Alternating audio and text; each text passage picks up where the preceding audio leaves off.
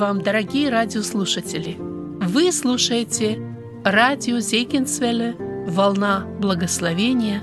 В этой радиопередаче вы услышите проповеди на разные темы. Сегодня предлагаем вам послушать проповедь Олега Артемьев.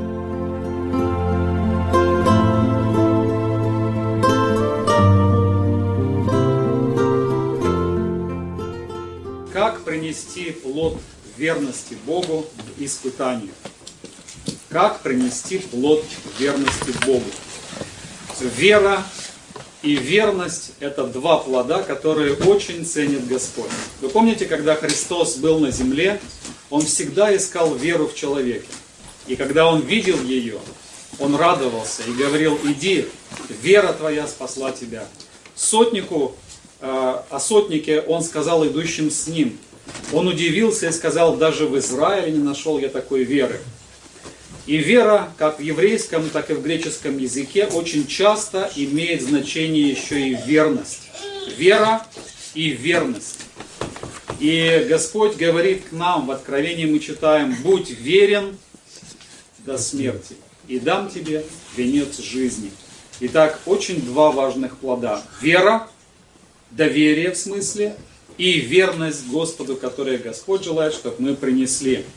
В основании нашего размышления я хотел бы прочитать, вернее сначала вспомнить вместе с нами стих, который, я не сомневаюсь, знают все, даже дети, наизусть. Это стих из, наш, из нашего очень известного псалма. Я только его начну, а вы продолжите. «Если я пойду, и долиною смертной тени, не убоюсь зла, потому что ты со мной. Твой жезл, твой посох, они успокаивают меня. Давайте мы внимательно вглядимся, вчитаемся в этот стих, 22 Псалом, 4 стих. Вообще весь Псалом, он говорит о доверии Богу. Господь пастырь мой, я ни в чем не буду нуждаться. Давид, имея Господа своим пастырем, он видит, видел заботу его раньше, он видит заботу сейчас, и он не сомневается об этой заботе и в будущем, что бы ни произошло. И эта уверенность, доверие к Богу вызывает в Давиде вот это исповедание, внутреннее исповедание, доверие Богу и даже в будущих, в самых э, суровых э, ситуациях и опасностях. Если я пойду и долиною смертной тени не убоюсь зла, это исповедание – это твердая надежда на Господа. Что бы ни случилось, доверять Ему, быть верным Ему. Э, я думаю, что это должна быть сегодня наша молитва. Мы не случайно с детских лет учили этот псалом. Я так поймал себя на мысли. Наверное, скоро придется его исполнять. И даже быстрее, чем мы можем думать. А, друзья, в связи, в связи с этим я хотел бы э, рассмотреть вообще этот стих – очень внимательно, потому что сегодня есть две крайности в отношении смертной тени и одно заблуждение. Но, во-первых, что это за словосочетание, ключевое словосочетание «смертная тень», «долина смертной тени». Что имеет в виду Давид?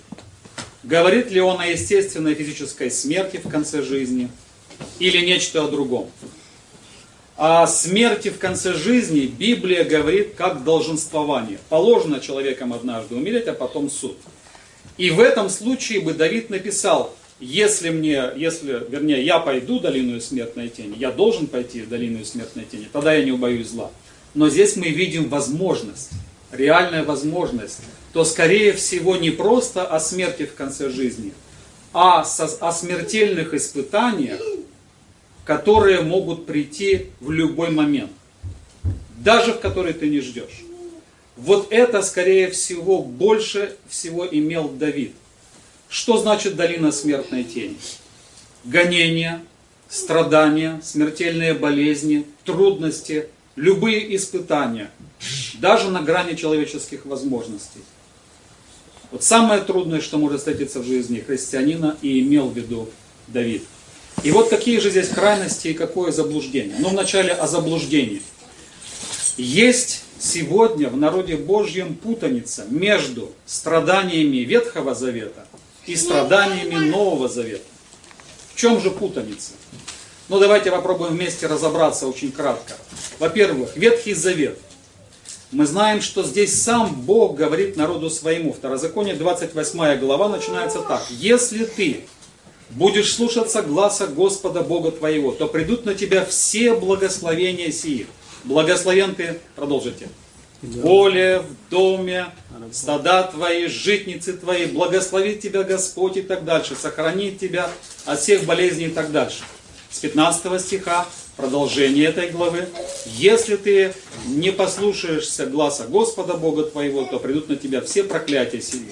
Проклят ты в доме, проклят в поле, прокляты житницы, побежишь от врагов твоих, придут на тебя все египетские язвы, настигнут тебя, э, голод, жажда, зной будет падать на тебя, как пыль, засуха, горячка и так дальше. И проклятий в три раза больше, чем благословений.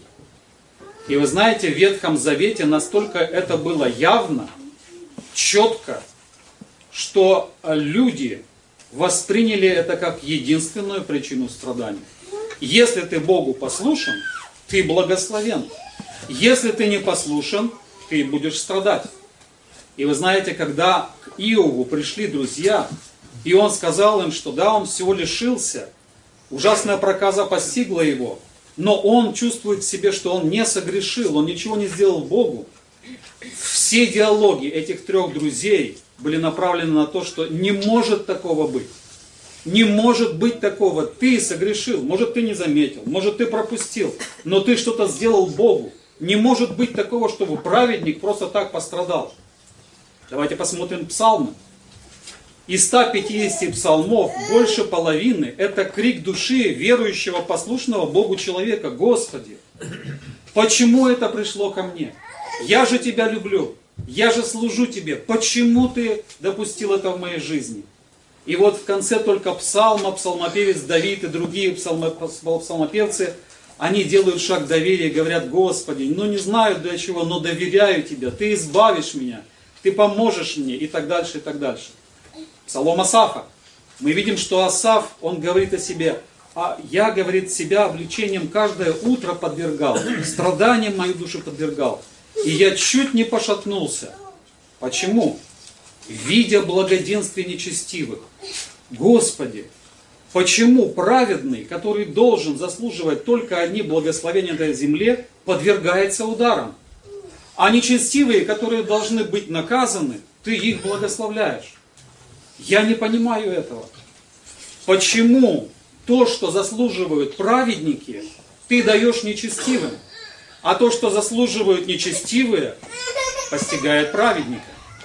Друзья, но даже в Ветхом Завете мы видим, что некоторые верующие и пророки видели, что это обетование и это взгляд в будущее, что в будущем Господь откроет, что для народа своего будут прекрасные страдания, очистительные страдания и страдания спасительные. И вот если бы э, э, так сказать, был бы диалог с Давидом, то могли бы люди сказать, послушай, Давид, ты о чем пишешь? Какая смертная тень? Ведь нужен, здесь же больше подходит 90-й псалом, как прекрасно нам это осознавать. Он избавит тебя от сети ловца, от гибельной язвы, перьями своими осенит тебя, под крыльями его будешь безопасен.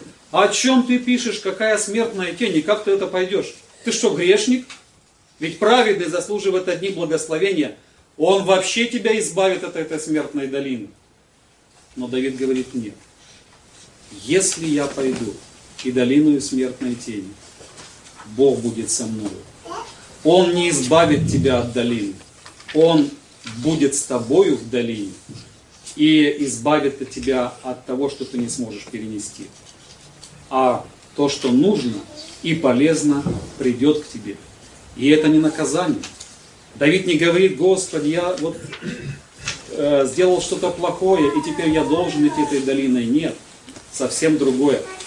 И вот теперь мы смотрим еще э, Иосиф, Бытие, 41 глава. Он говорит удивительные слова. Ты соделал меня плодовитым в земле страдания моего. Иосиф, он мог бы, вот знаете, наверное, одно из самых трудных, что должен был переживать Иосиф, он должен был говорить, Господи, я же старался Тебя любить. Я вот даже ну, братьям хотел помочь, отцу говорил постоянно, чтобы он как-то на них воздействовал. За что все это пришло ко мне? Братья избили, продали, оболгали меня тут все. И теперь я в этой темнице, и нету ни выхода, ни конца, ни края. Но пророчески мы видим, он стал прообразом Господа Иисуса Христа, и через страдания свои Господь готовит спасение его же братьев. Пострадал Иосиф за свои грехи, или же пострадал, потому что есть какой-то удивительный план Божий. И мы соглашаемся со вторым. Друзья, мы читаем пророка Даниила, и он говорит, последнее время пострадают некоторые и из разумных. А разумные зачем должны страдать? Для испытания их, очищения и убеления к последнему времени. Даже не в последнее время, а к последнему времени. Друзья, и наконец мы теперь приходим к Новому Завету. И мы видим, что самый лучший человек, самый послушный Богу, Иисус Христос, принял самые ужасные страдания, крестную смерть. И посмотрите, на Голгофе, когда он висел в муках, люди говорили, посмотрим, придет ли Бог и спасет ли его, если он угоден ему. Живущие по понятиям Ветхого Завета – хотели и здесь проверить, а точно ли он был угоден Богу, а был ли он послушен. И Бог не пришел его и не спас, и люди заключили, ну вот. И этим было доказано, что он грешник, мы так и знали. За свои грехи он и умер. Какая глубокая ошибка. Друзья, и мы очень часто можем в нее тоже впасть. И сегодня, конечно, верующий человек имеет благословение – Послушная семья имеет благословение от Бога. Но вы знаете, Бог сегодня допускает и страдания, потому что мы идем по следам Его, по следам Иисуса Христа. И это страдание не наказание часто, это страдание очищения, преображение в образ Господа нашего. И Писание говорит о них в ином ракурсе. Например, многими скорбями надлежит войти нам в Царство Небесное апостолу Павлу он говорит, я покажу ему, сколько он должен пострадать. Подождите, это апостол Павел, один из самых лучших апостолов. Сколько написал, сколько сделал. Он может рассчитывать на самую безопасную жизнь и благословенную. А он должен пострадать. Все желающие жить благочестиво будут гонимы. Заметьте, не начавшие жить благочестиво, а только еще пожелал жить благочестиво. И на тебя уже гонение. Блаженны вы, когда будут поносить вас и гнать, говорит Господь. Радуйтесь и веселитесь, ибо велика ваша награда на небесах. Иакова 1 глава 2 стих говорит, с великою радостью принимайте, братья мои, когда впадаете в различные искушения, зная, что испытание вашей веры производит терпение. А это терпение должно иметь совершенное действие, чтобы ты был совершен, без всякого недостатка. Господи, так это что? Страдания в Новом Завете приобретают совсем иной смысл. Это в большинстве случаев не наказание, а в большинстве случаев это подготовка к славе, чтобы я был совершен, чтобы меня избавить от этого мира, от всего этого мирского. Ты меня очищаешь в этом горниле, переплавляешь, чтобы я стал наконец золотом. Да? И другого пути нет. И поэтому мы сегодня должны не бояться страданий.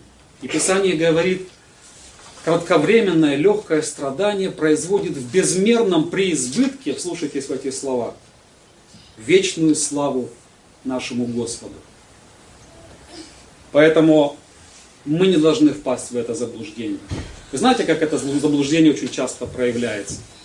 Заболел верующий, наш сосед, с нашей церкви. Какая молва идет? Что-то тут не то. Наверное, брат согрешил, что-то он не того. Почему Господь его это наказал Бог? Друзья, мы можем уподобиться друзьям Иова. А может быть по-другому сказать, Господи, этот человек сегодня пострадал, И ты начал с ним работу, чтобы его поднять еще выше. Господи, а я не страдаю. Может быть, я еще недостаточно свят, чтобы удостоиться этих страданий. Ведь один человек, верующий э, еще на заре нашего времени, он говорил так, да, я еще далеко не такой святой, чтобы пострадать э, э, так, как пострадали апостолы. Я еще не готов так пострадать.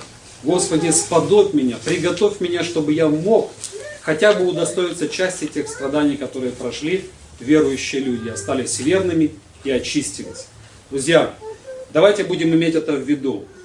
И если Господь допускает кому-то личное страдание, у нас не должно быть такого. Если он где-то согрешил, и это страдание как наказание, Бог этому человеку откроет сам.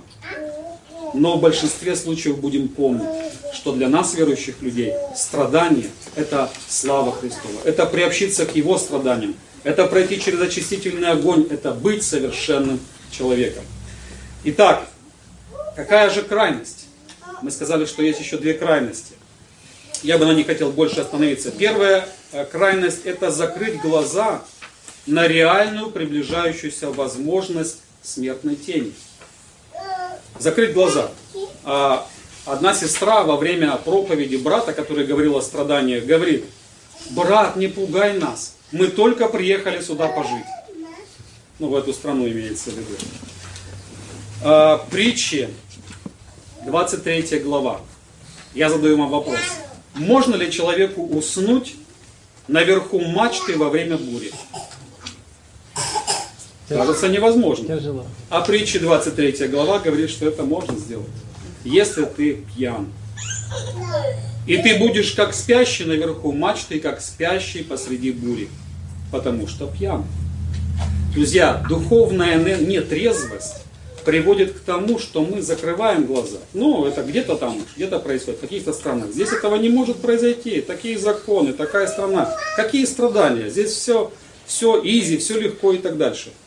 Друзья, пример Ионы, нехороший пример. Иона спустился во внутренность корабля и крепко заснул. Он мог наслаждаться изобилием товаров в трюме. Пшеница, вещи, чего там только не было. Ему было так хорошо, но корабль, сам корабль погибал. Мы можем здесь наслаждаться еще всем тем, что мы имеем, но мы можем даже не представлять, что сам корабль идет уже ко дну. И Матфея 26 глава 40 по 45 стихи Господь будет учеников в Гефсиманском саду. Сколько раз? Три раза. И подходит и говорим, вы спите и почиваете, встаньте, бодствуйте и молитесь, чтобы не впасть в искушение. Прохлада, вечер и тишина Гефсиманского сада всех привели в заблуждение, кроме Господа. Только один Господь видел, что будет, условно говоря, через час. И будил учеников, вставайте, молитесь, чтобы вам не впасть в искушение. Но никто же этого не видел. Кто мог этого понять? Они слышали голос Господа, но все остальное показывало, что все хорошо. Друзья, и только через час сказано, сказано о них. Видя, к чему идет дело, они схватились, да, уже ну, там Петр схватился за меч. До этого видел только Господь. И вот смотрите, сегодня Господь посылает нам какую-то тревогу. Мы еще ничего не видим. Вроде бы ничего нету, и кажется, мы можем обмануться внешним вот, э, благоденствием, спокойствием, тишиною, изобилием всего. Но если прислушаемся к сердцу, мы услышим этот стук. Господь нас будет. Время, может быть, совсем немного нам дается. Поэтому молись, чтобы не впасть в искушение. Трезвитесь, Библия говорит, бодствуйте, потому что противник ходит, как рыкающий лев. Вторая крайность – это поддаться всеобщей истерии или панике от страхов. Люди будут издыхать от страха бедствий, так говорит Писание. Страхи – это причины чрезмерных забот, депрессий и так дальше. Верующие сегодня говорят, мы как на пороховой бочке. Мы не знаем, когда взорвется. Достаточно одной искры. Ураганы, бури, наводнения, оползни там, что угодно происходит, да, даже в школе мы не знаем, придут ли наши дети, не случится ли очередное там, э, стрельба и так дальше. Какое, какое-то нестабильность, ужасное состояние. И люди сегодня издыхают, слово издыхают, это значит обессиливают, не знают, что делать. В полном бессилии от страха бедствий. Одна сестра после семинара о страхах пишет брату, ведущему записку. Я теперь боюсь, что я буду бояться. Друзья, но Откровение говорит нам еще следующее. Боязливых же и неверных суть озера огненно, горящее серое. Боязнь и страх не просто ведут к заботам, они ведут нас к неверности, отступлению. А, на том берегу а, наша русская радиостанция проводила опрос среди верующих наших церквей. Что вы будете делать, когда будут ставить чипы? Более половины верующих наших церквей сказали, что мы примем. Больше половины. Они задают вопрос, почему? Почему вы готовы принять? Вы знаете, какой ответ? Мы боимся все потерять здесь, что мы имеем. Мы боимся потерять, что мы здесь имеем. Вот здесь нас дьявол поймал. Сначала он нам дал, а потом нам дал страх, что у тебя это заберут, и верующие готовы идти на компромисс. Меня это удивляет. Смотрите, еще нету всеобщей чипизации. Еще никто не заставляет и не страшит, а верующие, не говоря уже американцев, даже в наших церквях, уже готовы принять. То есть уже сдались. Друзья, страх лишиться всего, что мы здесь имеем, благосостояние, домов, всего, что мы здесь приобрели, подталкивает на внутреннюю неготовность, на внутренний компромисс и делает нас не готовыми, чтобы мы пошли этой долиной. И когда она придет, что будет дальше? Друзья, что же нужно? Я задавал себе этот вопрос, Господи, а если нужно будет идти этой долиной, неужели у нас нету ничего, чтобы подготовиться? Что нужно, чтобы пойти? Вот на чем нас дьявол поймал, с тем мы должны расквитаться. Я удивляюсь одному примеру. У нас э, в Ричмонде есть э, церковь небольшая, наш там брат трудится. К ним начала ходить семья и покаялись. Ну, семья, они раньше были верующие, потом какое-то время долгое не были верующими. Ну, не ходили, потом начали ходить. И такие активные начали даже участвовать. И вдруг этой семье э, дают страховку. Я не помню точную сумму, но это была очень большая сумма, около 5 миллионов долларов. Страховка выплатила им страховой случай. Дело в том, что несколько лет назад дочь в этой семье попала под трак. Трак так закрутил эту девочку, что у нее были очень сильно позвоночник, э, голова, в общем, все было повреждено. Она несколько лет лечилась, и несколько лет длилась вот эта тяжба со страховой компанией. И затем, наконец, э, страховая компания все возместила. И это была сумма около 5 миллионов долларов. И вы знаете, ну это была радость. Ну кто откажется? То есть это закономерная компенсация всех этих расходов медицинских, переживаний, волнений. Они Бога благодарили. Ну что вы думаете было дальше? На следующее собрание их нет. Неделя проходит, их в собрании нет. Проходит три недели, их в собрании нет.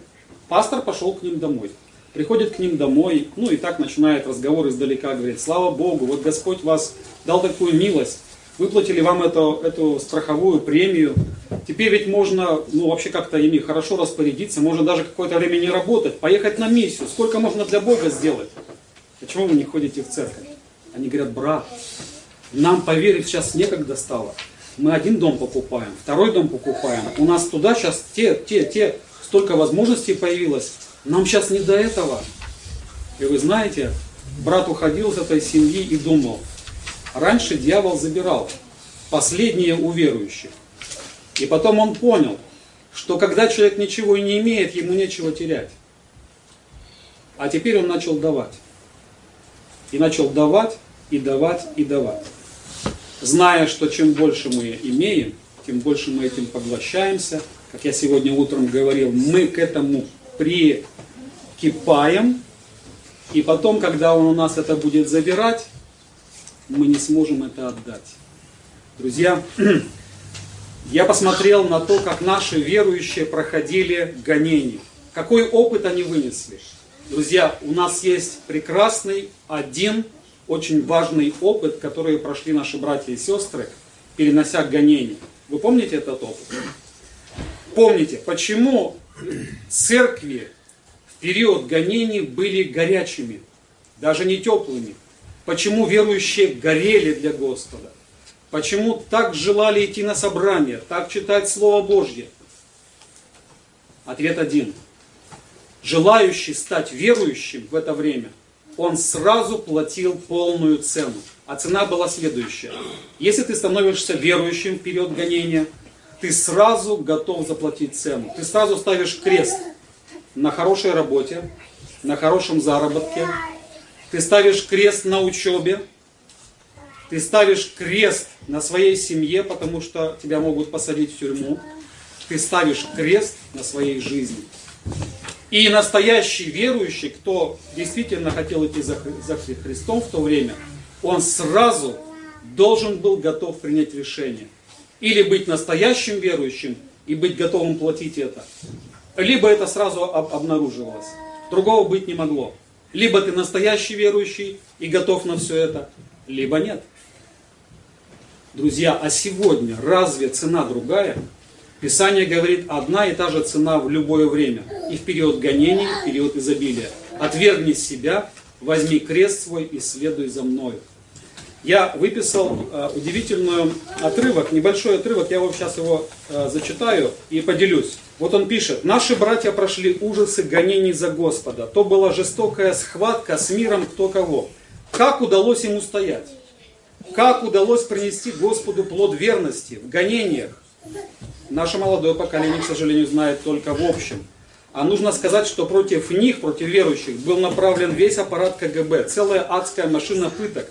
Насчитывалось пыток больше 50 видов. Опытные исследователи, как психологи сразу определяли человека, на какой пытке он сдастся – как опытный ключник пред замком видит, какой отмычкой его открыть, так и опытный следователь видел, есть ли у человека живая привязанность к этому миру. И точно туда направлял острие пытки. Как это происходило э, практически? Все, что нужно было следователю, это определить живую привязанность человека. Что он любит в этом мире. Если ты любишь благо этого мира, давай сотрудничать. Иначе мы тебя лишим этих благов, ты будешь гнить на севере.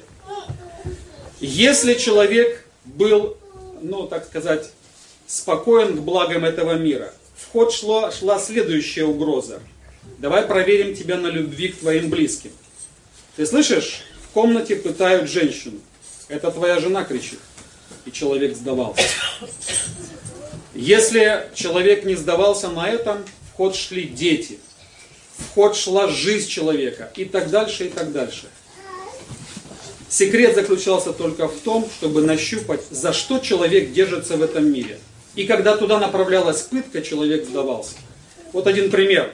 В 1945 году поймали около 50 литовцев, ну, с Литвы. Это были фронтовики, прошедшие фронт. Э, люди, которые смотрели смерти в лицо и ничего, кажется, не боялись. Их обвиняли в том, что они расклеивали антисоветские листовки. Их пытали. Результат таков. Все 50 человек до единого признались, что они это делали. Через месяц пришло письмо из Литвы, что нашли настоящих людей, которые это делали. А все эти 50 человек невиновны. Как вы думаете, их отпустили? Как бы не так, они же сознались. Почему эти фронтовики люди, смотревшие смерти в лицо, они могли оболгать себя. Ответ под пытками. Про одного человека рассказывают так. Он вынес все пытки, даже пытки жены. Ему было тяжело, он плакал, мучился, но он оставался верным. Но когда ему сказали, что пытают его любимую дочь, он не выдержал. Он сдался. Солженицын задает вопрос. а как победить в этой неравной борьбе. Есть ли способ победить в этой неравной борьбе, когда против тебя такие опытные психологи, следователи со своими отмычками, пытками, и вообще можно ли победить? Его ответ – да. Победить можно. Но для этого нужна одна вещь. Он говорит следующее. Надо вступить в тюрьму, надо вступить в эту битву, не трепеща за свою оставленную теплую жизнь. Надо на пороге тюрьмы, если тебя взяли, сказать себе, жизнь окончена. Ну пусть немного рано. Но ничего не поделаешь, на свободу я не вернусь никогда. Я обречен на гибель. Сейчас или несколько позже, но позже даже будет тяжелее. Лучше раньше. Имущества у меня больше нет. Близкие умерли для меня, и я для них умер. Тело э, мое сегодняшнего дня для меня бесполезное чужое тело. Только дух мой, совесть и мой Бог для меня важны. И перед таким арестантом дрогнет следствие. Только тот победит, кто от всего отрекся. И могли побеждать, и побеждали не просто служители, а даже простые верующие, выполнившие это условие. Говорят об одной старушке, которая помогла бежать священнику и ценою его свободы заработала себе, э, ну, можно сказать, гибель. Ее пытали, ее допраживали каждую ночь. Ее спрашивали, куда он пошел. Она говорит, знаю, но не скажу. Следователи собирались группами, грозили, трясли кулаками, пистолетами возле ее лица, заставляли, пугали ее. А она говорила следующее ничего вам со мною не сделать. Хоть на куски режьте. Вы начальства боитесь, друг друга боитесь, даже меня боитесь убить, потому что потеряете цепочку. А я ничего не боюсь. Я хоть сейчас Господу на отчет.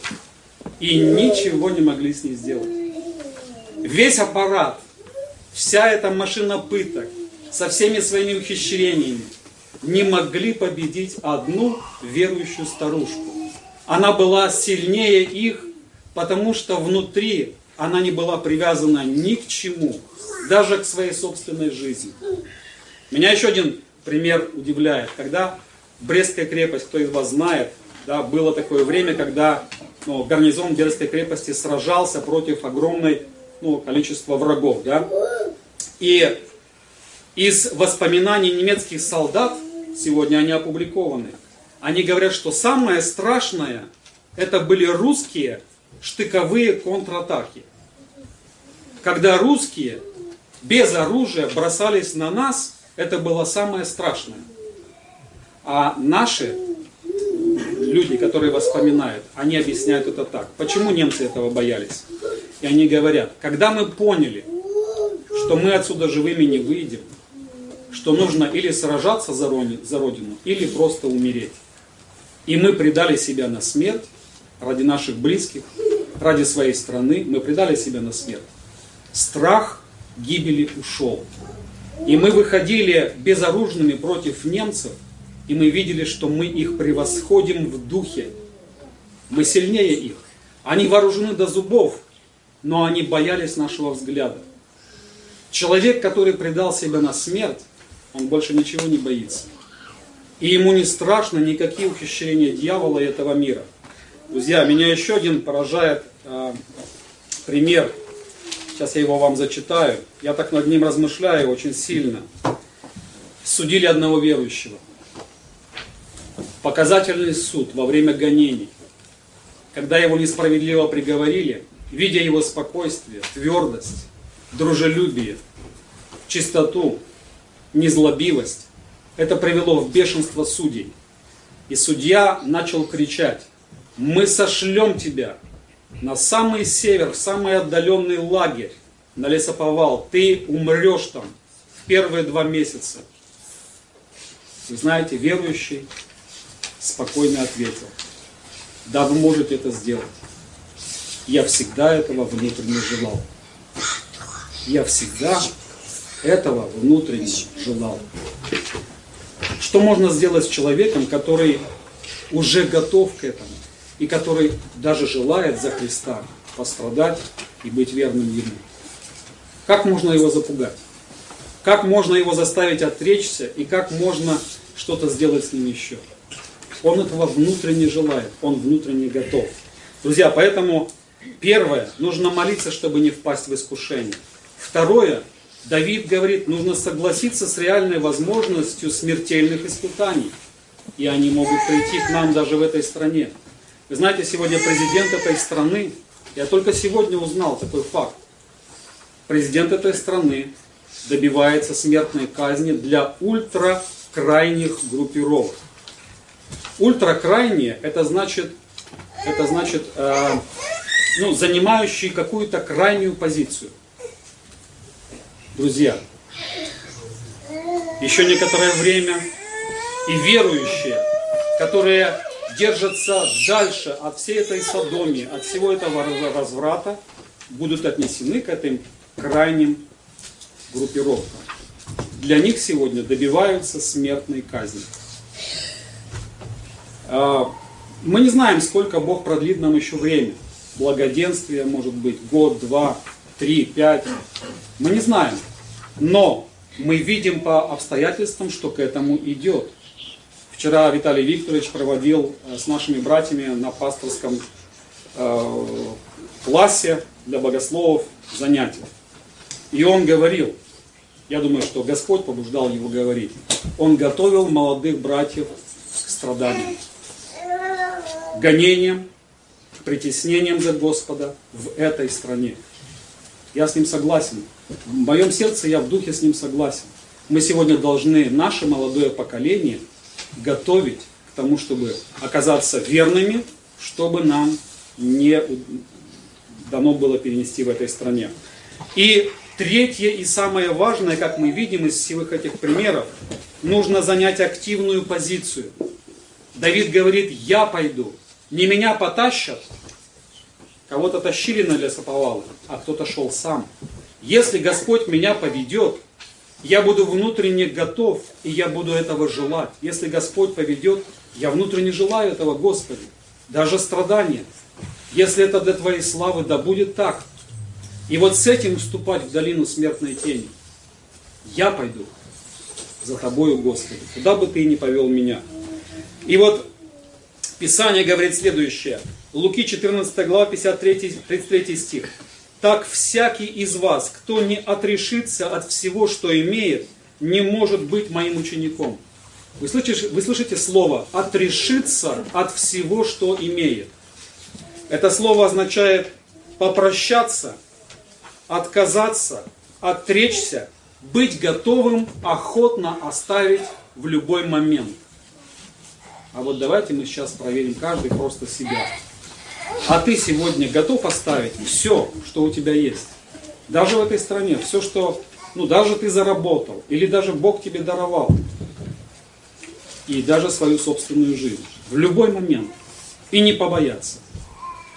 Вы знаете, ответ мы даже ну, не говорим вслух. Потому что можно сказать в поспешности, да, Господи, я за Тебя готов и в темницу, и на смерть. Вы помните, кто говорил и какие были слова Господа?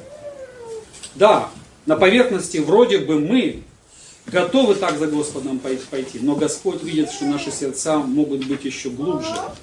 Там может быть спрятана еще больше любовь к этому миру, нежели мы даже думаем, чем оно есть на поверхности и мы можем заслужить те же слова. Но ты не знаешь, что в сию же ночь можешь отречься от меня трижды. Поэтому это не поспешный ответ. Время нам дано для того, чтобы совершить работу в сердце своем, чтобы прося Господа с молитвой и упованием на Него, но твердо, занимая правильную позицию, сказать, Господи, помоги мне отрешиться от всего, что я сегодня имею. И Писание говорит следующее. 34 стих говорит, соль добрая вещь, но если соль потеряет силу, чем исправить ее?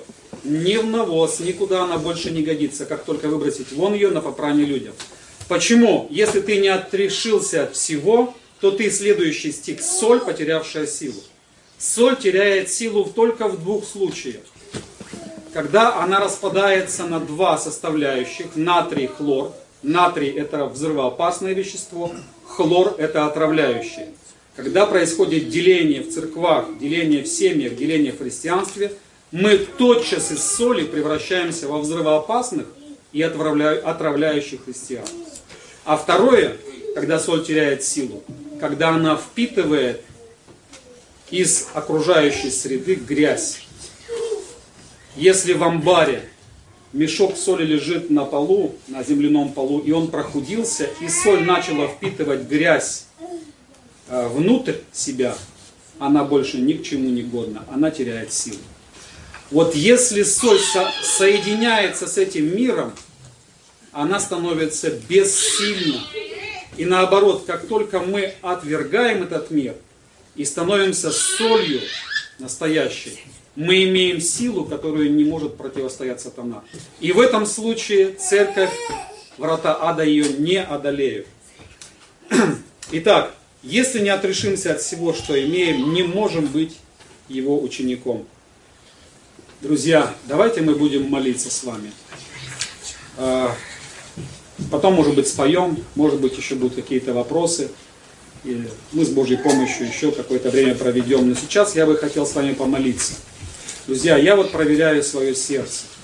Да, Господь даровал и дом, и машина, и семья, и ну, какие-то блага в этой стране мы пользуемся ими. Но я сейчас начал проверять себя. Господи, вот если завтра мне нужно это оставить, и это оставить, не затрепещет ли мое сердце? И не пойду ли я на компромисс, говоря, ой, оставьте мне это, я все готов сделать. Знаете, а, недавно наши братья там, ну, кто-то из верующих ездил в Вашингтон, в офис, где дают гражданство. И встретившись с офицером, офицер сказал, пусть ваш пастор пишет вам сколько хочет ваших писем. Ну там, что вы верующие, что вы не берете оружие в руки и так дальше. Мы знаем, как на вас воздействовать, чтобы вы сделали то, что мы хотим. И засмеялся. Этот смех был из преисподней. Но люди, которые с ним столкнулись, они знают, вернее поняли, что в их руках есть реальная сила воздействия на нас верующих. И вы знаете, какое огромное количество верующих подписали то, что им сказали. Вы возьмете в руки оружие. А если вы не подпишете это, вы лишитесь благ, пенсии, блага и так дальше. И вы знаете, вот только этот маленький компромисс на на кон, на как бы на не ставилась даже жизнь человека, просто ставилось благо. И сколько верующих подписали. Да, сегодня там есть альтернатива, сегодня есть письмо, и как бы сегодня не заставляют еще это делать. Но тот человек сказал, что да, пусть пишут сколько хочешь писем, мы знаем, как на вас воздействовать. Они знают, как на, вас, как на нас воздействовать, потому что видят, что многие христиане сил противостоять не имеют. Ради благ, имеющихся здесь в стране, пойдут на все. Оружие будут брать, все будут делать, в полицию пойдут, и даже собственных верующих будут убивать. Это уже было. И я думаю, действительно, это реальная опасность, чтобы мы не оказались в числе таковых. Господи, помоги Ты нам. И вот, проверяя свое сердце, нужно совершать эту работу сегодня. Господи, помоги мне ни к чему не пристраститься, не прилепиться в этой стране, никаким благом, ни к чему. И внутренне быть готовым пойти за тобой везде. Ну и последнее, четвертое. Давид говорит, я не убоюсь зла. Почему? Потому что ты со мною. Друзья, присутствие Господа, оно успокаивает нас. Твой жезл – это символ, символ полной власти в любой ситуации. И твой посох – это символ мудрого руководства, они успокаивают меня. И Давид говорит, что если я сам выполнил все условия, если я пойду за тобой, Господи, если я не буду бояться, если я все оставил, и я вступлю в эту долину, ты будешь со мною, я не убоюсь зла. Друзья, Давайте мы будем молиться и тоже будем просить Господа, чтобы Он помог нам, чтобы мы сейчас уже все оставили, не были ни к чему привязаны в этом мире, отрешились от всего, чтобы быть Его учениками. Только тогда будем иметь силу, только тогда будем иметь солью, будем, мы будем солью. Мы только тогда пойдем по стопам наших братьев сестер, которые уже прошли этот путь. И они нашли этот секрет, как побеждать всю эту машину КГБ, весь всю эту адскую машину, как ее побеждать. Отречением. Победа здесь находится, в сердце. Отвергни себя, возьми крест свой и следуй за мною. Помолимся нашему Господу. Я предлагаю, чтобы ну, не один человек, не два помолилось, а помолилось, ну, может быть, больше человек, даже и все, ну, краткими молитвами. Ответьте Господу, если Господь что-то вам сегодня сказал, призвал вас. Ответьте одним-два предложения, и мы соединим весь этот букет молитв в одну большую молитву Господу. Аминь.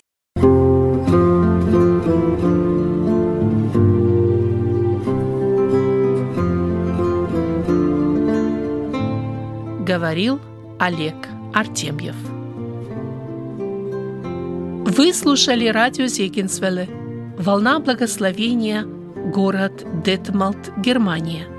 Дорогие радиослушатели, мы желаем вам Божьих благословений.